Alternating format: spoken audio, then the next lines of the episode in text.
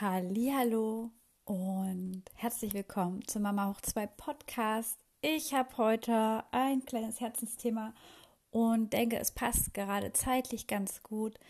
In den meisten Schulen wird es gerade Halbjahreszeugnisse geben und wie viele von euch vielleicht wissen, mache ich gerade ja in der 12. Klasse, also der Abiturstufe, mein Abi nach und befinde mich sozusagen in der Doppelrolle als Mama und gleichzeitig Schülerin und vielleicht ist es auch deshalb viel, viel, viel brisanter für mich, was Noten mit Kindern machen, wie Noten zustande kommen und was es macht, wenn Eltern Kinder über Noten beurteilen oder bewerten, beziehungsweise Noten als Richtmaß nehmen und damit aktiv belohnen oder bestrafen.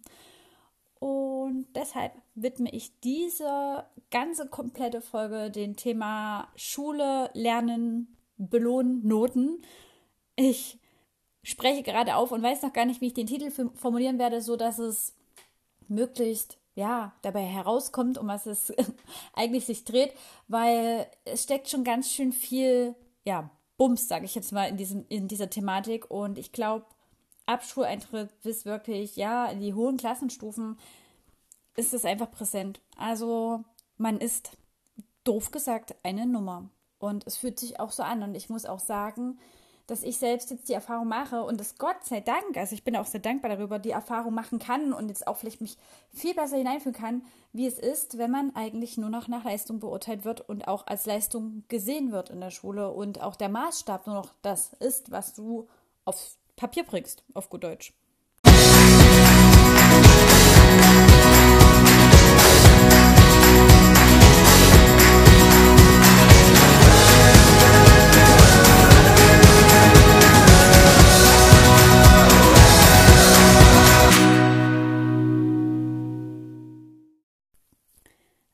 Möchte ich einen Spruch sinnbildlich wiedergeben, den ich in letzter Zeit gelesen habe.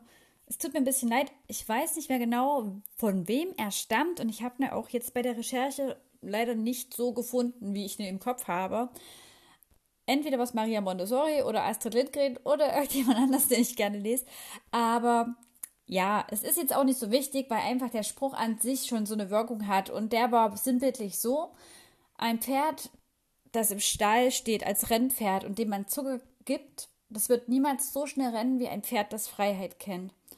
Und dieser Spruch, der hatte auf mich eine derbe Wirkung, weil ich gedacht habe, ja, es ist einfach so, verdammt, es ist so, weil egal wer mir quasi Zucker geben würde, das, das Machen aus der eigenen Motivation raus, das Machen aus dem eigenen, aus der eigenen Überzeugung raus, ist komplett ein anderes machen wie das, das mir von anderen aufdiktiert wurde. Und wenn wir beim Thema Schule sind, dann ist da doch ziemlich viel, was aufdiktiert wird. Und ja, in der, in der Gefahr, dass jetzt auch einige Lehrer meinen Podcast hören und jetzt da sitzen und denken, Sabrina, sag das nicht. Ich bin eine sehr gute Schülerin und doch muss ich ehrlich zugeben, jetzt in der 12. Klasse, die ich ja quasi nachhole, Vieles davon werde ich in meinem Leben nicht wieder brauchen. Ich meine, ich habe den Step mit der Ausbildung quasi vor dem Abschluss jetzt gemacht und weiß, dass im Berufsleben ganz wenig davon nur gefragt sein wird und wir schon ziemlich viel Bulimie lernen müssen. Also dieses Lernen mit, ich schütte mir das in meinen Kopf rein, ich spucke es zur nächsten Arbeit raus und im Prinzip vergesse ich es danach wieder. Es ist null effektives Lernen. Es ist Abrufen von Informationen in meinem Kurzzeitspeicher. Das funktioniert sehr gut. Ich habe da eine Lernstrategie entwickelt und ich habe mit meinen 29 Jahren die Erkenntnis, dass mir das persönlich vielleicht für die lange Zeit nichts bringen wird und dass das vielleicht auch total ja unnütz für mein restliches Leben ist, was ich da gerade mache.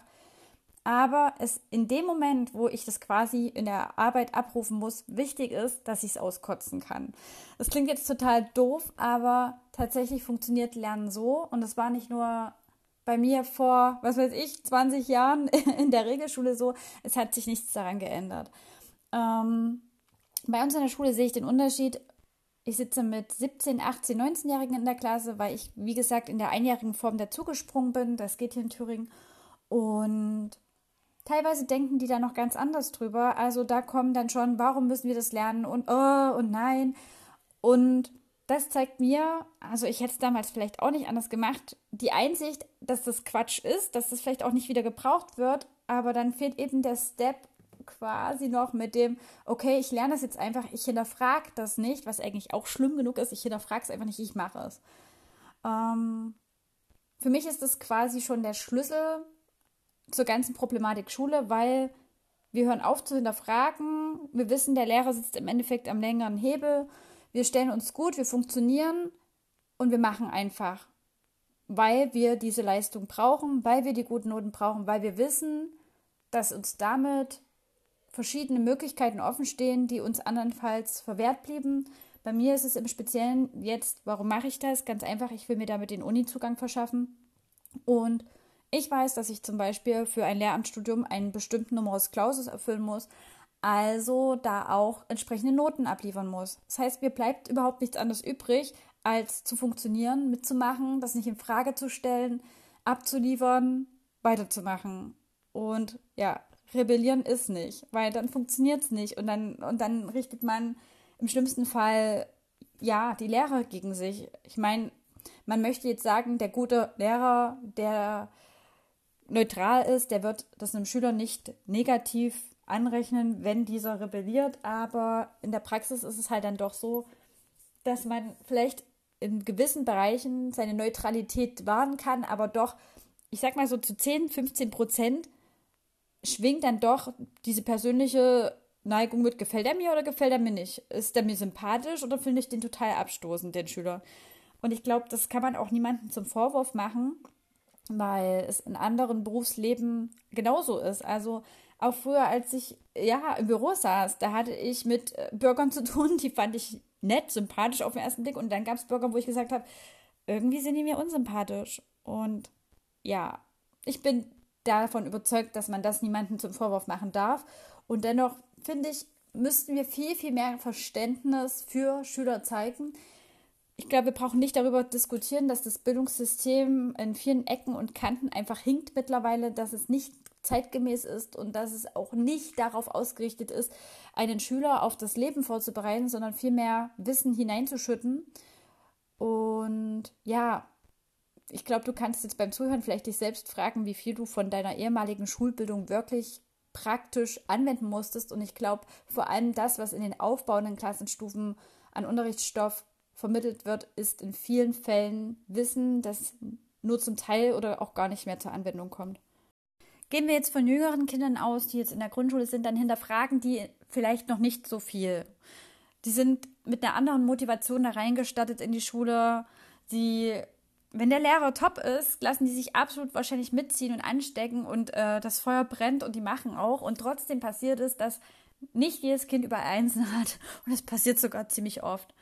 Und leider, und da kommen wir ja auch zum Kern des ganzen Podcasts heute, passiert es zu oft, dass wir Eltern einen verlängerten Arm, sage ich gerne, der Schule spielen, dass wir schulische Belange nach Hause mitnehmen und die zu Hause ausfechten und gleichzeitig auch, dass wir unser Kind anfangen als Objekt zu bewerten, indem wir sagen, du bist deine Leistung.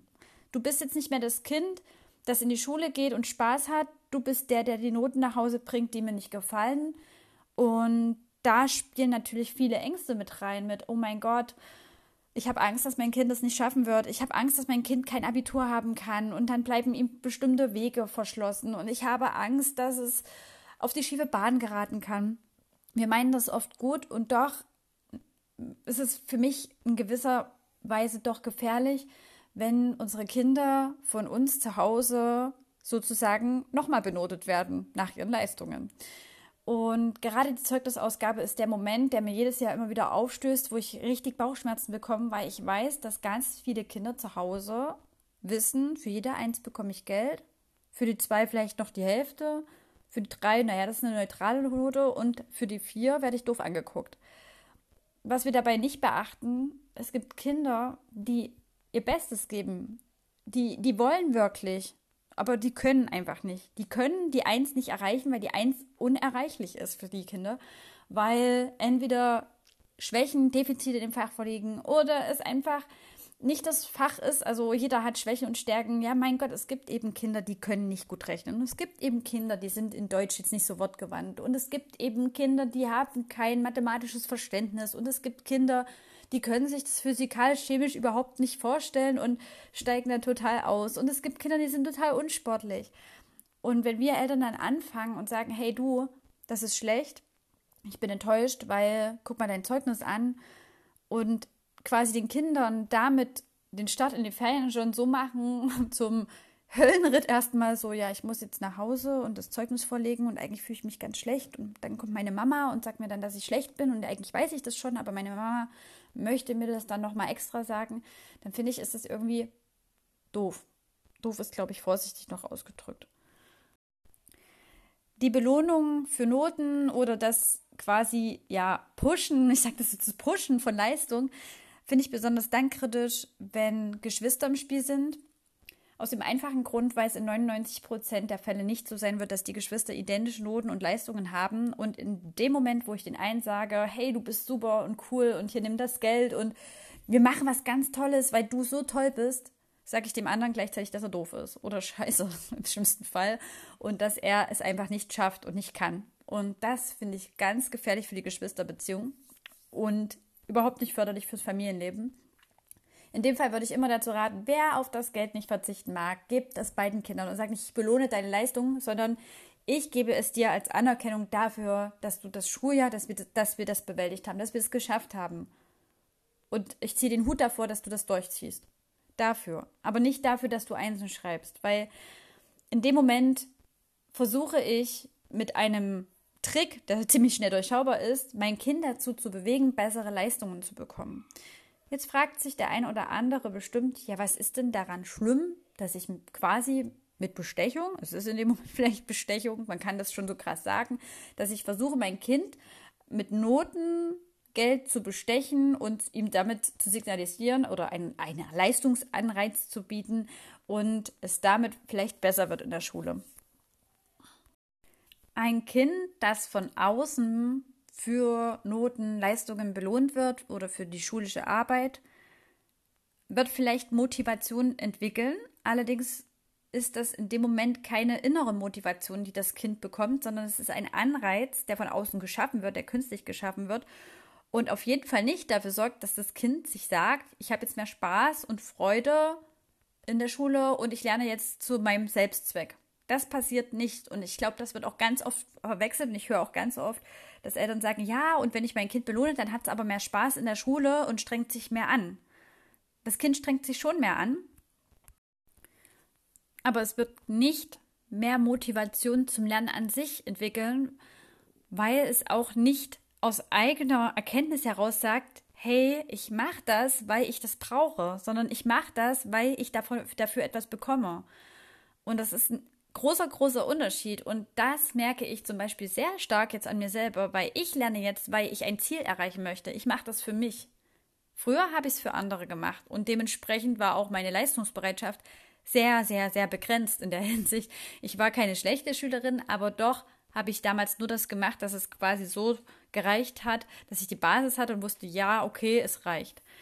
Ähm, Unterschied dazu gibt es noch das Lernen für Lehrer. Das funktioniert bei Grundschülern doch, nach allem, was ich recherchiert habe, gut, dass Kinder etwas für jemanden machen, weil sie demjenigen etwas Gutes tun wollen. Ich weiß aber immer noch nicht, wie ich das finden würde, wenn ich als Mama oder wir als Eltern sagen, wenn du nicht für dich lernen willst, dann mach's für mich. Es würde sich irgendwie falsch anfühlen. Manchmal bekomme ich Zuschriften zu dem Thema von Lesern, die dann so ähnlich klingen wie, ja, aber wenn ich mein Kind nicht belohnen würde, dann würde es überhaupt nichts mehr machen. Und für mich ist das eigentlich schon eine Aussage, bei der ich mir absolut sicher bin, dann ist das Problem ein viel größeres. Also wenn ich mein Kind künstlich belohnen muss, damit es überhaupt die Klassenstufe besteht, dann liegt da viel mehr im Argen, als dass ich quasi die Noten verbessern müsste künstlich oder da eingreifen muss. Dann sind wahrscheinlich Motivationen überhaupt nicht mehr vorhanden und wahrscheinlich ist dann in der Schule grundsätzlich irgendetwas falsch oder es ist die Ursache ganz woanders. Es muss nicht immer in der Schule liegen. Das will ich jetzt auch mal dazu sagen. Es gibt durchaus Schulen, die top sind und Schüler, die dann trotzdem Probleme haben. Aber ja, die Frage ist, was kann man denn stattdessen tun? Und für mich ist es wichtig, meinen Kindern immer wieder zu signalisieren, dass mein Fokus, mir persönlich, ist es am wichtigsten, dass sie Spaß in der Schule haben, dass sie gern zur Schule gehen und nicht, welche Note sie am Ende des Tages dann mit nach Hause bringen. Der Fokus liegt für mich darauf, ob sie gerne in die Schule gehen, ob sie mit Freude am Unterricht teilnehmen, ob sie sich wohlfühlen. Das ist für mich wichtig. Wenn mein Kind meiner Meinung nach keine Leistung bringt, obwohl es es könnte, dann sehe ich meine Aufgabe darin, das Gespräch zu suchen. Und das lässt sich auch mit einem sechsjährigen oder siebenjährigen Kind durchaus machen, dass man sagt, hey, ich habe das Gefühl, dass du da Probleme hast oder dass du im Moment Schwächen hast. Ich habe das Gefühl, dass du mehr könntest, was ist denn los? Gibt es da irgendein Problem? Wie kann ich dir helfen? Das ist eigentlich die Frage, die wir stellen sollten und nicht, boah, du hast eine Vier, wie schlecht bist du denn und schäm dich und deine Mama war viel besser. Das machen wir dann auch gern, dass wir dann dazu übergehen oder noch schärfer. Deine Schwester, die war damals viel, viel besser in deinem Alter, dass wir gleich schön den Konkurrenzdruck mit reinbringen. Die Frage ist, wenn ein Kind nachlässt, warum? Wo ist das Warum? Was, was ist passiert? Was läuft falsch? Und wie können wir das quasi mit dem Kind gemeinsam ausgleichen? Und bisher hat mir das Leben auch gezeigt, dass auch ein Gespräch mit dem Lehrer, ich empfehle dabei übrigens immer das Kind mitzunehmen, einfach ganz viel helfen kann. Also zu sagen, hey, wir haben das Gefühl, dass das Fach schwerfällt. Was können wir machen? Was hätten Sie Ideen? In dem Moment wird auch der Lehrer dafür sensibilisiert, dass da Probleme vorhanden sind und wird milde, also ich gehe davon aus, dass der Lehrer sehr menschlich ist, aber wird eventuell dann auch milde walten lassen, einfach nur, weil er einbezogen wurde in die Problematik. Ich meine, es sind auch Menschen, die da sitzen, das dürfen wir nicht vergessen, es sind keine Maschinen oder Roboter, die keine Emotionen mehr besitzen. Natürlich ist es auch nicht verboten, sich aufrichtig zu freuen. Na klar freue ich mich für ein Kind oder für, speziell für meine Kinder, wenn die nach Hause kommen und total stolz sind. Und ich hatte jetzt den Fall zum Beispiel, dass mein Großer, der hat in den sprachlichen Fächern, ich will jetzt nicht sagen Schwächen, er ist da auch gut. Er ist da auch gut, aber er ist halt in den mathematischen oder naturwissenschaftlichen Fächern besser als in den sprachlichen. Und wir haben hier zu Hause gesagt, hey, wollen wir üben? Und er war bereit und hat gesagt, ja, wir üben. Er will gerne mal eine bessere Note da haben. Und wir haben uns hingesetzt und das Ergebnis war, dass er gesehen hat, hey, das funktioniert. Ich, ich kann quasi, ich, es liegt nicht an mir, ich kann das, wenn ich übe. Und er hat sich so gefreut und Natürlich habe ich mich da nicht hingestellt und gesagt, oh, ich, ich zeige keine Emotionen, weil ich will dich da nicht beeinflussen. Ich freue mich natürlich dann aufrichtig mit. Aber es wäre was anderes gewesen, wenn ich gesagt hätte, so, jetzt kriegst du aber 20 Euro, weil du gelernt hast. Das ist für mich dann wieder so, okay, jetzt wirst du zum Objekt, weil du bekommst jetzt Input dafür, dass du quasi gelernt hast. Und wenn du nicht lernst, bekommst du kein Geld von mir. Eine schöne Idee die wir auch umsetzen und die mir auch ganz viele Leser herangetragen haben, ist, nicht Geld zu geben, sondern zu sagen, komm, wir feiern einfach, dass das Schuljahr vorbei ist. Lass uns doch mal in den Zoo fahren oder lass uns mal ein Eis essen gehen, einfach um mal runterzukommen, Familie zu sein, gemeinsame Zeit zu verbringen und das vielleicht auch nicht mit Vorankündigung. Ich finde das dann auch wieder kritisch zu sagen, ja, wenn du dann drei Einsen auf dem Zeugnis hast, dann fahren wir in den Zoo. Das ist das Gleiche, analog dem, wenn ich sagen würde, ich gebe dir 5 Euro für jede Eins. Wir sollten anerkennen, dass Schule nicht einfach ist als Eltern. Also wir nehmen das mit der Selbstverständlichkeit ganz oft hin. Ja, das bisschen in der Schule sitzen und oh, und das haben wir alle mal gemacht. Aber wenn wir ehrlich sind, wie waren wir früher? Also wir hatten auch nicht immer Spaß. Wir haben auch mal daneben gegriffen. Es gab vielleicht auch mal Jahre, wo wir gar keine Lust auf Schule hatten. Bei manchen gab es sogar Jahre, wo man total abgesackt war. Einige von uns, die haben sogar den Abschluss ein bisschen schleifen lassen. Und bei unseren Kindern erwarten wir dann immer, ja, aber du, also du sollst mal studieren gehen. Also da müssen wir schon ein Auge drauf haben, dass du gut bist. Und mir fällt es auf, dass es vor allem bei Eltern passiert, ulkigerweise, die selber in der Schule jetzt nicht gerade mit Perfektion geglänzt haben, dass die von ihren Kindern dann tatsächlich erwarten, dass das Einserschüler sind und auch, auch richtig Druck aufbauen. Also du musst das machen, du musst es besser als ich können. Warum, warum stellst du dich so dumm an und mach nicht den gleichen Fehler? In dem Moment macht das auf das Kind so einen unwahrscheinlichen Druck, weil es hat ja dann unsere Erwartungen zu erfüllen und es will natürlich nicht die Eltern enttäuschen. Es will natürlich gefallen und es will ja Anerkennung bekommen. Das, natürlich gefällt es einem Mensch, wenn er Anerkennung bekommt. Und gerade Kinder lassen sich gerne bestätigen, weil sie auch zur Gruppe dazugehören wollen. Und wie muss sich das anfühlen, wenn jemand dir das ganze Jahr erzählt, du musst es besser machen als ich und Ende des Jahres sagt, ja, schade, hat dann doch nicht gereicht, ne? Also das ist, kommt, glaube ich, dem gleich zu sagen, du bist ein Versager. Gehirnforscher haben sich schon länger mit der Frage beschäftigt und auch immer wieder, was Lernen, ist, Lernen ausmacht, gutes Lernen ausmacht. Und die Antwort ist immer wieder die gleiche, dass Motivation und der Spaß am Lernen eine zentrale Rolle spielt, genauso wie der Lehrer selbst, der quasi die Empathie, Motivation übermitteln muss und auch zeigen muss, hey, das, was du da machst, ist toll, das macht mir Spaß und das mache ich gerne und quasi den Schüler da abholt und mitnimmt. Das haben wir als Eltern natürlich nicht in der Hand. Also wie wollen wir das in der Hand haben? Das geht nicht. Da können wir nur vertrauen, dass wir die Schule ausgewählt haben, die richtig ist und die Lehrer ihren Job gut machen und das Bestmögliche tun. Was wir aber machen können, ist Anerkennung dafür zu zeigen, dass unser Kind quasi den Schulalltag beschreitet, sich bemüht, sozial ist. Ich meine, jedes Kind hat Stärken. Wir werden die im Schulalltag finden und wir müssen nicht, wir sind, keiner zwingt uns, den Fokus auf das Negative zu setzen. Und keiner sagt uns, du musst quasi den Blick darauf lenken, was dein Kind alles nicht kann und das betonen, damit es diese Defizite behebt, statt darauf zu gucken, was dein Kind richtig gut kann und das auch mal einfach hervorzuheben, zu sagen, hey, ich finde es cool, dass du dich für andere einsetzt. Das ist, das macht mich wirklich stolz gerade. In dem Sinne sind wir aufrichtig nehmen aufrichtig Anteil daran und freuen uns nicht durch künstlich erzeugte Instrumente darüber, dass unser Kind etwas kann. Solche Geschichten wie für einen Dreier ziehe ich dir 50 Cent ab, für einen Vierer einen Euro und für einen Fünfer kriegst du 2 Euro abgezogen. Das passt einfach nicht in meinen Kopf. Also das geht mir absolut nicht in den Kopf rein, weil wie will ich denn wissen, ob die 3 die bestmögliche Note gewesen wäre? Und warum will ich denn sagen, hey, du bist jetzt eine Nummer und da kriegst du was abgezogen, wenn du unter der von mir willkürlich festgelegten Grenze bist. Allein die Tatsache, dass ein Schüler eine Eins bekommen hat, ist doch für ihn quasi schon eine Bestätigung oder Belohnung, weil es von unserem Bildungssystem so gemacht ist. Und wenn es eine Sechs war, dann wird es für ihn eine Ablehnung oder eine, ja, quasi ein Signal gewesen sein, dass er es einfach verkackt hat. Und wieso müssen wir das als Eltern denn dann nochmal machen? Also das ist doch schon, das ist schon gegessen für mich einfach, diese Thematik. Und es ist schon passiert und das ist, das ist nichts, wo ich nochmal hinterher treten muss und sagen muss, ja, ähm, ich weiß zwar, ich kenne deine Noten, aber ich will jetzt nochmal gesondert Lehrerin spielen und auch nochmal was dazu sagen.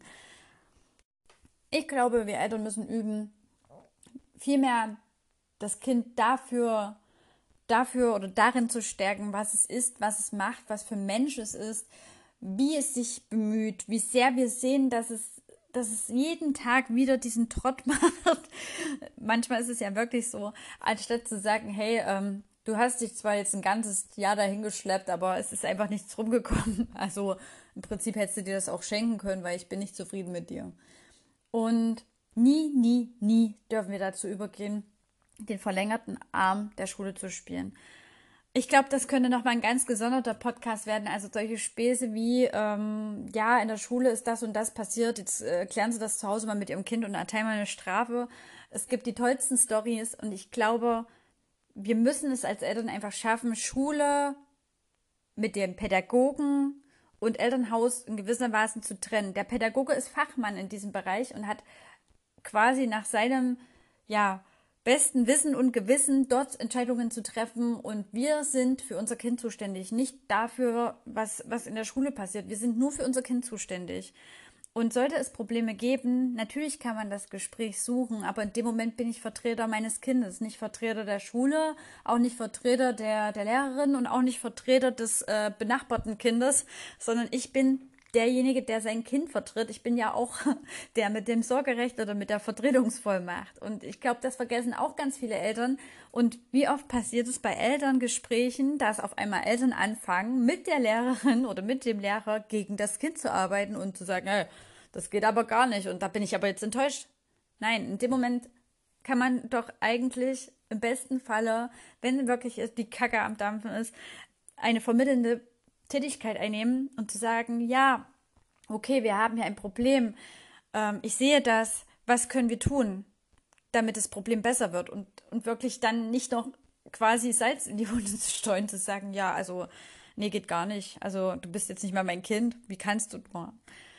Ich finde, Schule ist krass und Vielleicht sollte es wirklich so sein, dass man generell Erwachsenen nochmal sagt, hey, mach nochmal drei Monate Schule, damit wir uns darauf zurückbesinnen, was das eigentlich für ein, für ein Stress ist. Und ich spreche jetzt auch mal von den Kindern, die in der Pubertät sind, wo so viel passiert, auch so viel den Alltag bestimmt und dann noch dieser Druck dieses, diese jeden Tag immer wieder und du musst weitermachen. Du kannst nicht sagen, ich brauche eine Pause. Es geht nicht, weil die Pause ist dir fort, äh, festgeschrieben. Du kannst dir keinen Urlaub nehmen, wenn du möchtest, weil es gibt gesetzlich festgeschriebene Ferien. Du kannst nicht sagen, mir reicht's, mir geht's jetzt nicht gut, ich will nicht mehr, weil dann brauchst du entweder einen Krankenschein und verpasst eine Menge Stoff, den dir keiner wahrscheinlich vor die Füße legt, oder du quälst dich einfach in den Unterricht, damit du nichts verpasst. Und in der Abiturstufe Abiturstufe, ah, ich komme schon zum D wie Ostdeutsch. In der Abiturstufe gibt es bei uns verdammt viele Schüler, die sich wirklich mit, weiß ich nicht, 41 Grad Fieber da noch hinschleppen würden, nur um nichts zu verpassen, aus der Angst heraus, dass quasi die Prüfung da dadurch gefährdet wird oder die Note in der Prüfung. Und ich sehe auch viele Schüler, die total verzweifelt sind, weil sie einfach den Kopf so voll haben mit all dem, also da gibt es ja auch teilweise noch mit Ferienjob, Nebenjob, Partnerschaft, Schule, Prüfungen, Bewerbungen, also da passiert so viel und die wissen überhaupt nicht mehr, wo sie die Kapazitäten hernehmen sollen, dieses, diesen Schulstoff einfach noch reinzuprügeln. Und auch ich, ich mache Abstriche in gewisser Weise. Es gibt Wochen, da schreiben wir vier, fünf Klausuren, also Arbeiten, wo ich sage, es geht nicht. Ich kann nicht auf fünf Hochzeiten oder vier Hochzeiten tanzen und kann dann noch gleichzeitig in Unterricht gehen. Ich meine, gut, ich bin bedeutend älter, ich bin in die Klasse reingesprungen. Ich sag mir dann einfach, ich bleib zu Hause und lerne jetzt, weil in dem und dem Fach, da kann ich mir das leisten.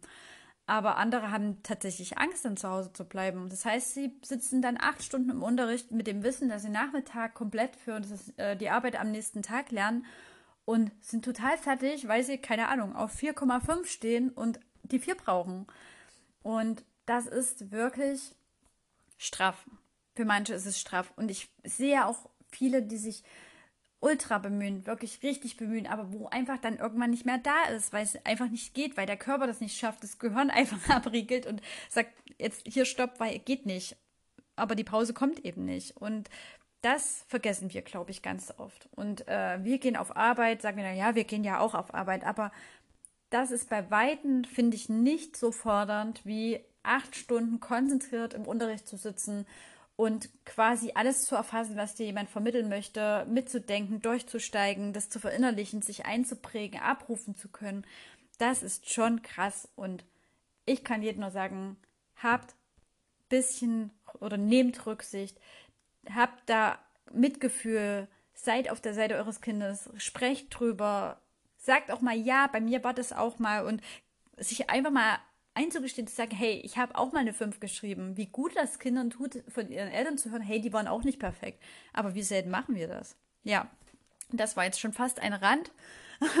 Aber ich musste es einfach mal loswerden, weil ich das so krass finde, wie viel Wert Eltern denn auf Einsernoten legen oder ein Einser-Durchschnitt. Und als, als wäre das das einzig Wichtige im Leben, dass mein Kind 1,0 aus der Schule rausgeht. Auch wenn das jetzt so ein bisschen aufreger Podcast war, hoffe ich, dass dir die Folge gefallen hat. Ich würde mich riesig freuen, wenn du bei mir bei Instagram oder auf dem Blog selber vorbeischaust. Dort gehen fast täglich Beiträge zum Selbermachen mit Kindern online oder auch Erziehungsbeiträge. Und was ich ganz doll noch empfehlen möchte, am 21.02. erscheint mein Buch über Geschwister und ich glaube, ich habe es in der Thematik schon angeschnitten mit dem Konkurrenzdenken. Ich habe da ganz viel drüber geschrieben, welche Fallstricke wir Eltern wirklich haben, um aus unseren Kindern, die eigentlich liebevolle Geschwister sein sollten, Feinde zu machen. Und ich würde mich riesig freuen, wenn du mich abonnierst, mir folgst oder ja, mir auch Feedback zu der Folge gibst. Danke.